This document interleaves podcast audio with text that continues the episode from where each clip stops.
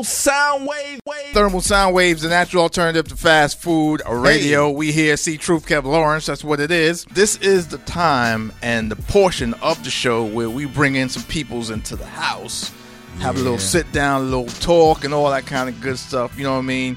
Leave the shoes at the door, and you know we get comfy, comfortable, and cozy. Yeah, I heard that. I heard that. I heard that. and cozy. That's what we do. Exactly. But you exactly. mentioned sneakers though. That's right. That's right. Exactly. Sneakers are good are a good thing. Yeah.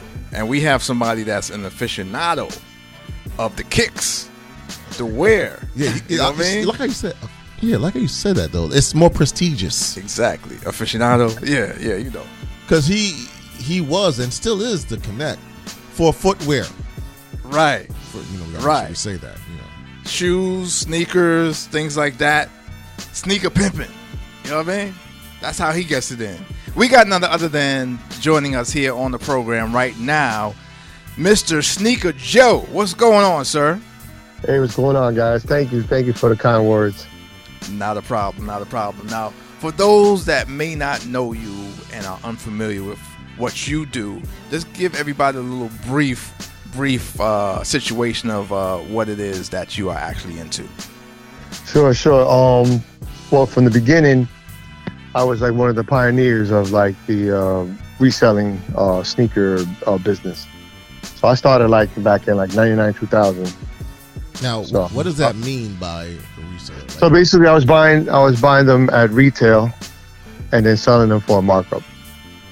You, you understand, like the gray market.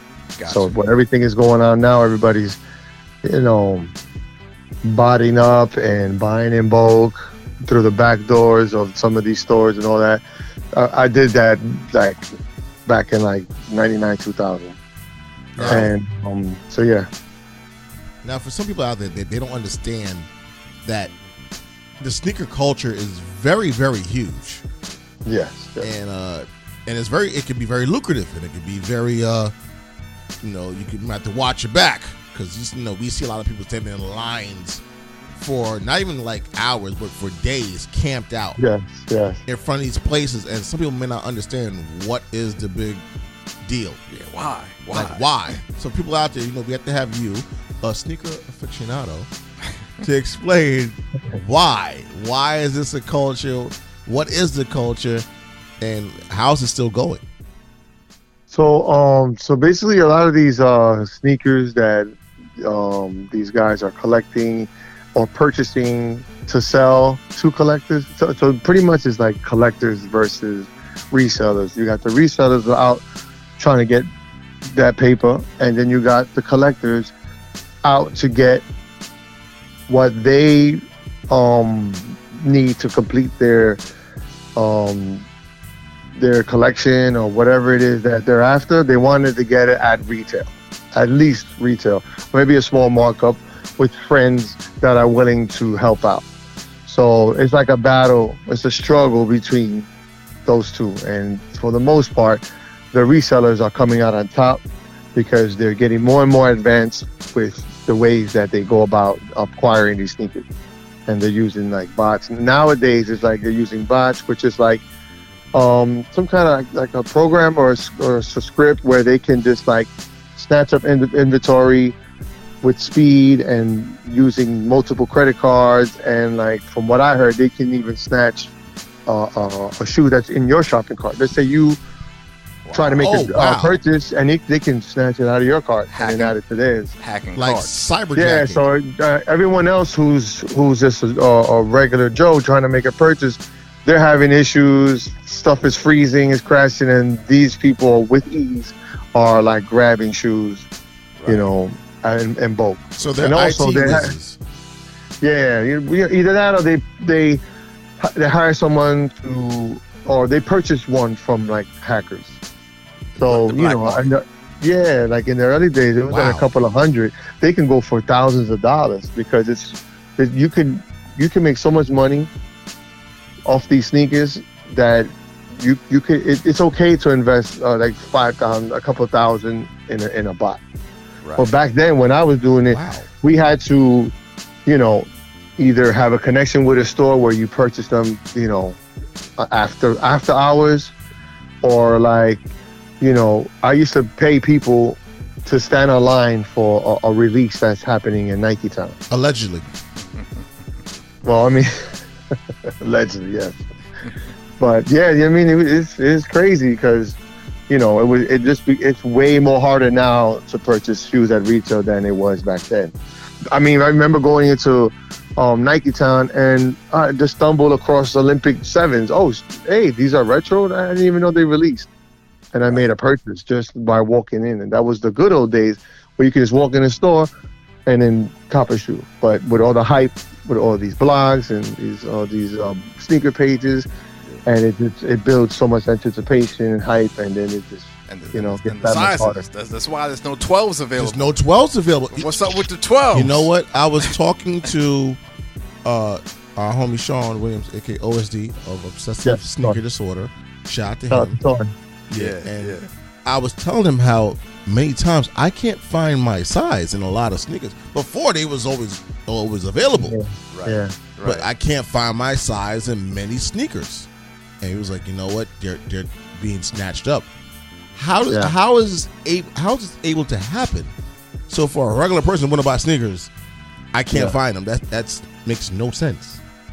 Yeah, yeah, and that's the thing. Like, um, people get people get turned off to the point where they're just like, you know what, screw this. I'm gonna I'm gonna just start buying other brands. You know what I'm saying? And that's why you have these other independent brands. They're they're doing well and they're thriving off the frustration of people who were, you know, uh, big Nike fans, Jordan fans, but you know they just have such a hard time trying to purchase that they'll go out and change change brands.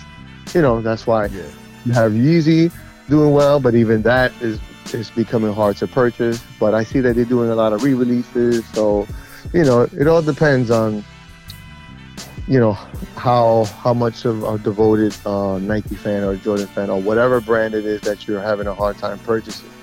Exactly. Some people just they're just willing to pay the markup. They just don't, they, they're gonna give it a shot, try to get it at retail. If not, boom, they okay. Who's gonna sell me what? Uh, you know, whatever, double. Yeah. They may be double. Then very as soon as they sell out, the same day, Right. it can be double, triple in a couple weeks. It's just it's nuts. And you know, to the point as you can see, StockX is now, you know, they're thriving off the market. You know, like the business of it because now now they're reporting the value of these sneakers. You know, and people are now pricing their own shoes that they're selling based on StockX prices.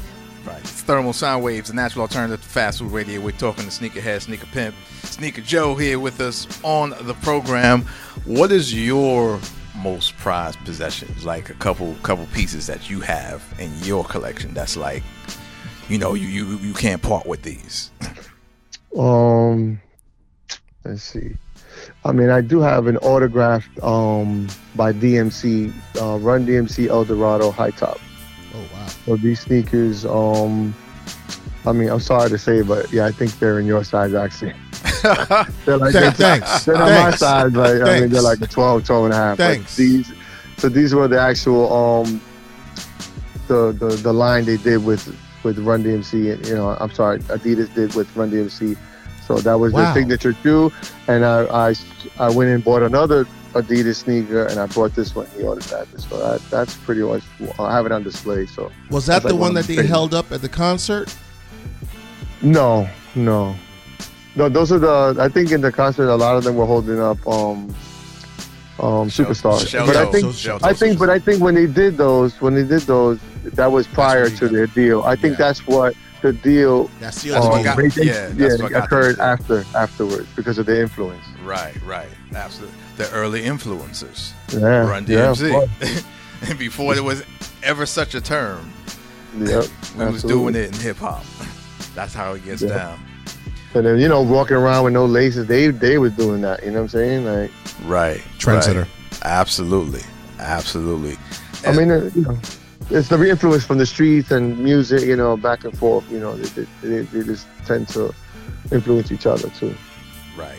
What are some of the other things that you're into um, outside of you know being being a sneakerhead? Because I know you know you're just not 24 seven you know, just collecting sneakers all day. You know? No, What, what, what else Yeah, are I you mean, into? I thought I, I personally don't really collect like I used to. I was mostly more of a, um, a supplier, you know, Okay. the drug, the dealer. Oh, I had- people I had, had to to come, make come to you for those. Yeah, yeah. So I had to make sure my feet was on point. You know what I'm saying? Like I wasn't really. I was more of a fiend of getting these sales and, and, and making sure the customer was satisfied. So you know, building a reputation and building a business. You know, in the in the in the early days from, you know, I had the website from 2000 to 2007. Okay. And uh, well, during the day, I used to uh, I used to sell online, just limited edition sneakers. Imported them. I had agents all over the world that we used to trade sneakers. So I used to import them from different parts of the world. You know, uh, uh, anywhere from Australia, Asia, Canada, UK. You know, you know, you name it. Wherever it is that they're releasing something, I have to have it.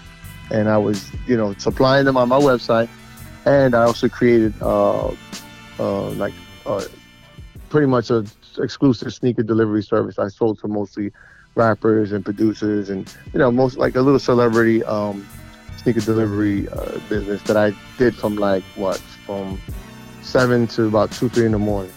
Okay. Who, And who, I- who were some of your clients? So my, my top clients was like Jay Z, Dame Dash, Clark Kent, Jadakiss, Fabolous, Fat Joe. Fat Joe's the one who gave me the name Sneaker Joe. How, that's how I got the name. Ah, okay. Uh, I used to sell, you know, like Sir, Tego Calderon, you know, Lat, you know, in the, in the Yeah. reggaeton world, Yeah. everybody. Like people gotta know you're act- you're you're a very humble guy, Joe. You're a humble guy, but Yeah. you are a, That li- that a list right big there deal, bro. You're internationally a big deal. Thank you. No, I appreciate it. Well, I'm currently working on a little mini doc that I want to use to, um, you know, like kind of like an EPK or a mini doc where I can present it to um, businesses, or, I mean corporations, and, and look to to work with them. You work know, I believe them. that I have a story and it's something that you can Yeah. purchase, and, and it's it's very marketable because it's the early days of the explosion that it that it is today. Oh, for sure, for sure. You know what I'm saying? Um, so, have you been involved in like documentaries and things like that? Yeah, um, you want to know? You want to know something crazy? I did a couple of documentaries and they they they never came out. And then when Just for Kicks approached me, I was like, ah, another documentary? Forget it. I'm not interested. And that's the one that actually released.